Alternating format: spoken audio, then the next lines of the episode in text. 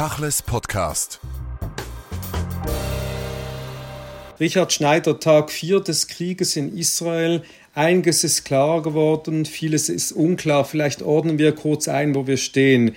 Die Nordfront ist nicht sicherer geworden. Es gibt ein Scharmützel immer wieder. Wie ordnen Sie das ein? Ja, da spielen beide Seiten so ein bisschen mit dem Feuer. Also seit gestern äh, gibt es immer wieder Provokationen von Seiten der Hisbollah, die sagt, das sind äh, äh, quasi Solidaritätsbekundigungen mit den Palästinensern.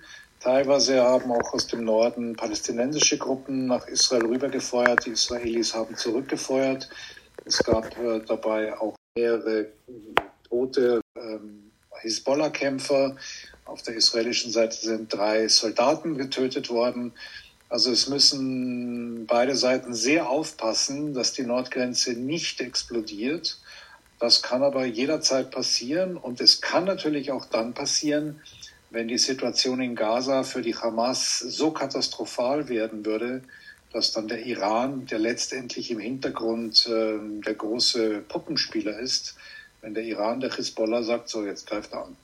Aber lassen Sie uns doch mal so stehen, ist die Situation an der Nordgrenze, sagen wir mal, eine sichere insofern, dass sie nicht durch Willkür sich von einer Minute auf die andere verändert? Ist sie von beiden Seiten unter Kontrolle? Sind die Israelis mit genügend äh, Soldaten vor Ort? Wie würden Sie es einschätzen auf dieser Ebene?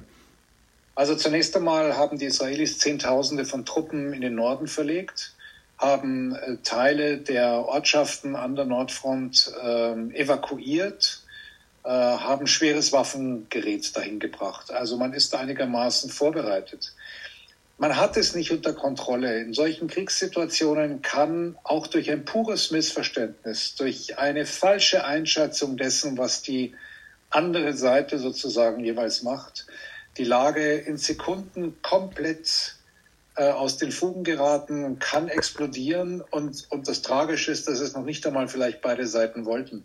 Das habe ich äh, selber erlebt während des äh, Libanon-Krieges 2006, äh, als ähm, die Hezbollah äh, zwei israelische Soldaten entführte. Und daraufhin hat Israel einen massiven Krieg äh, vom Zaun gezogen. Und später hat ja Hassan Nasrallah, der Führer der Hezbollah, gesagt, wenn ich das gewusst hätte, was die Israelis machen, hätte ich diese zwei ähm, Soldaten nicht entführen lassen.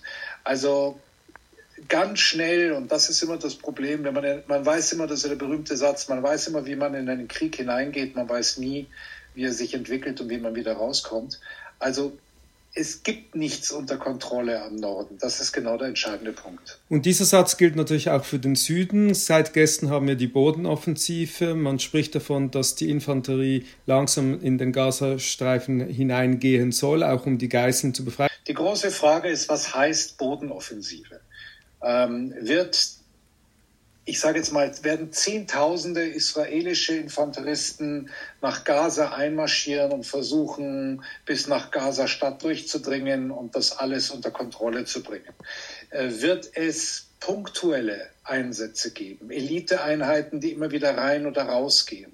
Wird man versuchen, einen Sicherheitsgürtel zu bauen? Also wie eine solche Boden, wie so ein solcher Bodenkrieg tatsächlich ausschauen wird, weiß kein Mensch. Ähm, ich nehme an, da werden die Militärs zusammen mit der Regierung darüber diskutieren, was am meisten Sinn macht. Eines ist klar, und diese Erfahrung hat die Armee ja 2014 gemacht, dass sie mit Bodentruppen nach Gaza äh, einmarschiert ist.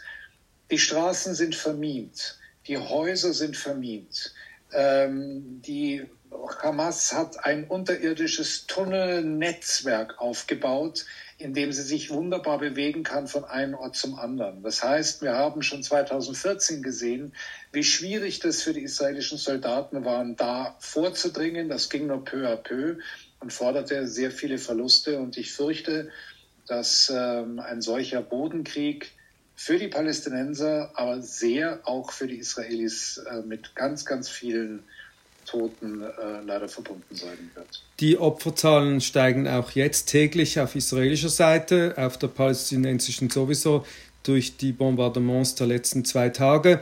Man hat Schauergeschichten gehört über Massaker im Süden Israels, wir haben darüber berichtet, aber jetzt auch neuerlich von heute, dass äh, Kinder sozusagen verstümmelt wurden und anderes. Ja, das ist eigentlich wirklich, was jetzt so nach und nach noch klar wird und rauskommt, ist, dass das wirklich ein solches unmenschliches Massaker war, wie man sich das kaum vorstellen kann. Also der Begriff Pogrom ist wirklich in diesem Fall äh, mehr als richtig. Und äh, es war heute eine Gruppe von Journalisten in Kfar Aza, einen der Orte in der Nähe der Grenze zu Gaza und äh, wurden da hingeführt vom Militär, damit sie da wirklich sich anschauen können, was sich da abgespielt hat. Und ähm, die Kollegen berichten auch, dass man da Babys sehen konnte, denen man den Kopf abgeschlagen hat. Das sind die Schauergeschichten auf der anderen Seite. Und dann haben wir eine Regierung, von der man eigentlich mehr hört über die medialen Kanäle als live durch Berichterstattung oder Pressekonferenzen oder konfrontative Möglichkeiten, Fragen zu stellen. Wie ist denn die Form der Regierung in der jetzigen, äh, in der jetzigen Situation? Wie wird kommuniziert?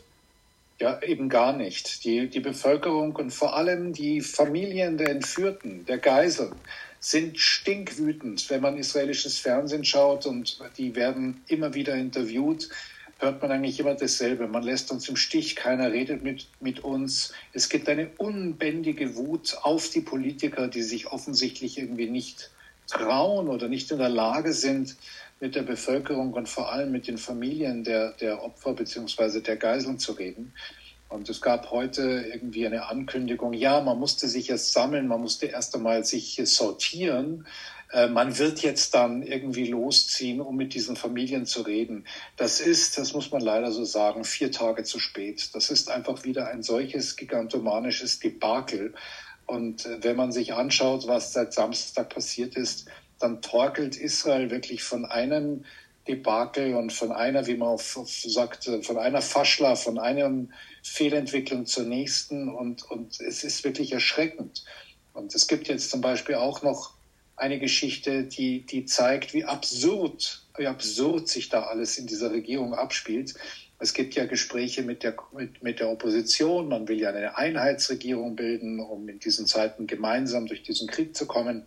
Und da geht es eben auch darum, dass Benny Gantz mit seiner Partei beitritt. Und äh, Benny Gantz war selber Generalstabschef und Verteidigungsminister und in seiner Partei ist auch Gadi Eisenkot. Gadi Eisenkot war auch Generalstabschef. Und die beiden fordern natürlich, dass äh, eine Figur wie Itamar Ben-Gvir in Sicherheitsentscheidungen nichts zu melden hat. Und äh, Itamar Ben-Gvir ist komplett ausgerastet heute und hat sich äh, über die äh, sozialen Medien und anders gemeldet und gesagt, das kann nicht sein, dass diese zwei ähm, da was zu sagen haben und ich nicht. Die haben immer gesagt, Hamas sei nicht gefährlich und sie haben uns in diese Situation gebracht und ich bin also jetzt eigentlich der, der wirklich weiß, wie es geht, weil ich immer gesagt habe, dass Hamas ähm, gefährlich ist. Also das ist einfach nur absurd. Es gab selbst aus seiner eigenen Koalition, also der Regierungskoalition, massive Kritik dagegen. Aber wenn man sich überlegt, das Land ist mitten im Krieg, ist mitten im Trauma und äh, eine Regierung hat nichts anderes zu tun, als sich untereinander zu streiten, das ist natürlich etwas, was die Bevölkerung nicht vergessen wird. Also wenig vertrauenserweckende Maßnahmen auf dieser Ebene. Wie sieht es denn aus auf der anderen Seite bei den Palästinensern? Die Fatah ist regierende Partei in der Westbank. Sie ist konfrontiert mit einer islamistischen Terrororganisation. Man hat noch nicht viel äh, Äußerungen der Palästinenser gehört, die das verurteilen, eigentlich sozusagen gar nichts. Es gab im Vorfeld der UN-Sicherheitsratssitzung von Sonntag einen Schlagabtausch zwischen den Botschaftern Israels und den Palästinensern. Der Graben könnte nicht größer sein, auch in dieser Situation. Die palästinensische Autonomiebehörde ist im Grunde genommen impotent. Das liegt an ihr selbst, das liegt natürlich auch an Israel. Denn einer der großen Fehler, die äh, Premier Benjamin Netanyahu über Jahre betrieben hat, war im Grunde genommen die Hamas zu pampern, um sie als Gegenspieler äh, zur äh, Fatah und zur palästinensischen Autonomiebehörde zu haben. Und er hat im Prinzip versucht, eine Politik aller Divide et Impera, also Teile und Herrsche zu betreiben und hat immer gesagt, ich muss also irgendwie der Hamas immer was geben, dann funktioniert das einigermaßen und dann gibt es also immer Streit unter diesen beiden. Und solange es unter den beiden Streit gibt und es keine einzige Führungsfigur gibt, die quasi für alle Palästinenser reden kann, gibt es auch keine Friedensgespräche. Also das war seine Politik. Das ist komplett schiefgegangen. Er hat den, äh, der Hamas immer wieder gegeben, gegeben, gegeben. Das hat die Hamas nicht interessiert, wie wir jetzt endgültig wissen. Ähm, und die palästinensische Autonomiebehörde ist hilflos. Ähm, einerseits ist sie natürlich komplett loyal gegenüber der eigenen Bevölkerung, die jetzt unter dem Bombardement der Israelis leidet. Das ist ganz klar. Andererseits traut sie sich nicht wirklich, ähm, dieses Massaker von Samstag zu verurteilen. Äh, Abbas ist jetzt irgendwie in der Welt unterwegs und versucht Unterstützung zu kriegen, aber letztendlich ist er relativ äh, hilflos, schwach und, das muss man eben auch sagen, eigentlich irrelevant. Es gibt unter den Geiseln oder Entführten oder den Festivalbesuchern und insgesamt englische, amerikanische, deutsche Opfer. Die verschiedenen Staaten ermitteln schon. Deutschland hat und französische. Und, und französische. Äh, Deutschland hat heute angekündigt, sie ermitteln wegen Entführung und Ermordung. Wie stark ist dieses Element, dass jetzt in diesem Ausmaß auch ausländische Bürgerinnen und Bürger involviert und sozusagen die Regierungen mit involviert sind? Ich glaube, dass die Regierungen, wie jetzt beispielsweise nur zwei Beispiele zu nehmen, äh, die USA und Deutschland, natürlich versuchen werden, sich um ihre Staatsbürger zu kümmern, aber sie werden genauso erfolgreich oder eben nicht erfolgreich sein wie Israel selbst. Ähm, die, einige dieser, Staat, dieser Staatsbürger sind ja Doppelstaatsbürger, das heißt, sie sind auch israelische Staatsbürger und als solche wird die, Hamas sie behandeln und es wird sie nicht weiter interessieren, ob sie auch deutsche, französische oder amerikanische Staatsbürger sind. Aber ja, natürlich werden diese Regierungen sich jetzt damit einschalten. Aber ich glaube, zum jetzigen Zeitpunkt zu erwarten, dass es irgendeine Chance gibt, dass man einen Austausch äh, mit, von Gefangenen äh, herbeiführen kann oder dass die Hamas beispielsweise wirklich äh, vor allem Frauen und Kinder freilässt. Das sehe ich alles im Augenblick nicht, das glaube ich nicht. Für die Hamas sind diese etwa 100 bis 150 äh, festgenommenen und verschleppten Geiseln ähm, ein Faustpfand. Ähm, sie haben ja auch angedroht, dass äh, für jedes äh, palästinensische Opfer in Gaza werden sie jetzt zukünftig äh, vor laufenden Kameras eine Geisel ermorden. Ähm, das ist habe ich schon öfters gesagt inzwischen, das ist äh, wirklich ganz im Stile des Islamischen Staates, des IS. Also das ist an Grausamkeit nicht zu überbieten. Man wird sehen, ob sie es wirklich machen. Möglicherweise werden sie es machen in den Anfängen, um auch die israelische Bevölkerung zu zermürben und vielleicht auch dazu zu bringen, die Armee zurückzuhalten, sozusagen. Dass äh, man sagt, um Gottes Willen, um Gottes Willen, wir dürfen nicht so viel bombardieren weil sonst werden immer mehr unserer Leute umgebracht. Aber ich glaube, nach allem, was man hört und was man sieht, dass diese Regierung nicht bereit sein wird, dem nachzugeben. Also einerseits sagt ein Bezalel Smotrich, wir dürfen keinerlei Rücksicht darauf nehmen, was mit unseren Geiseln ist. Das ist völlig egal. Wir haben ein wichtigeres Ziel zu verfolgen. Das ist der eine Ton. Und der andere ist auch in der Tat, ich meine, wenn, wenn Israel sich jetzt komplett die Fesseln anlegen lässt dadurch, was kann denn dann eine Regierung, was kann eine Armee dann überhaupt machen? Gar nichts. Und dann wiederum wird man insgesamt als Staat zur Geisel der Hamas. Also es ist, ich möchte im Moment kein Politiker in Israel sein, der eine solche Entscheidung fällen muss, wie man vorgeht. Richard Schneider, vielen Dank für das Gespräch. Sehr gern.